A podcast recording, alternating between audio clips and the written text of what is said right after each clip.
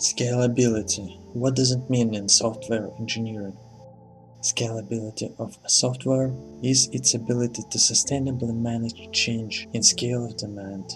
Let's explore this definition. What is meant by demand of a software? Demand is the request for performance of the core system functionality. What is sustainably managing change of demand? It means responding to the change in demand such that the software system handles it without causing throughput bottlenecks and the demand is serviced without interruption, with optionally taking care of economies of scale. Economies of scale, the cost per unit of a production should go down as you provide more. What does this all mean? Let's say you are the CTO of Twitter-like web app where users can post small texts and see each other tweets in real time. Now, what will it mean if you say Twitter is scalable? It means the following things.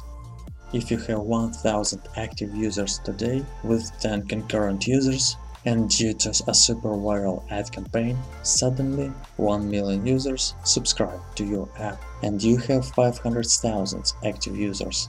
Twitter should manage to handle that surge spike in demand in near real time. The system should be able to provide similar real-world performance to those 500,000 users as that of those 1000 users when the scale was very small. That is, if it takes 100 milliseconds to post one tweet with 1000 users, it shouldn't take more than 300 milliseconds to post one tweet with 500,000 users. Otherwise, users will not have the same experience and may choose to leave your system.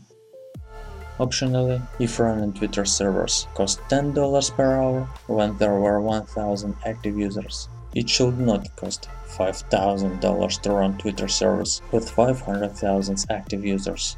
In such a case, the business won't scale, especially for a free, freemium business model, as that of Twitter, considering the economies of scale the cost of running service per user should reduce as the number of users increase. So, it may be sustainable to run servers for $500 for those 500,000 active users. We have talked about scaling up, but the system should be able to manage scaling down. It means if Twitter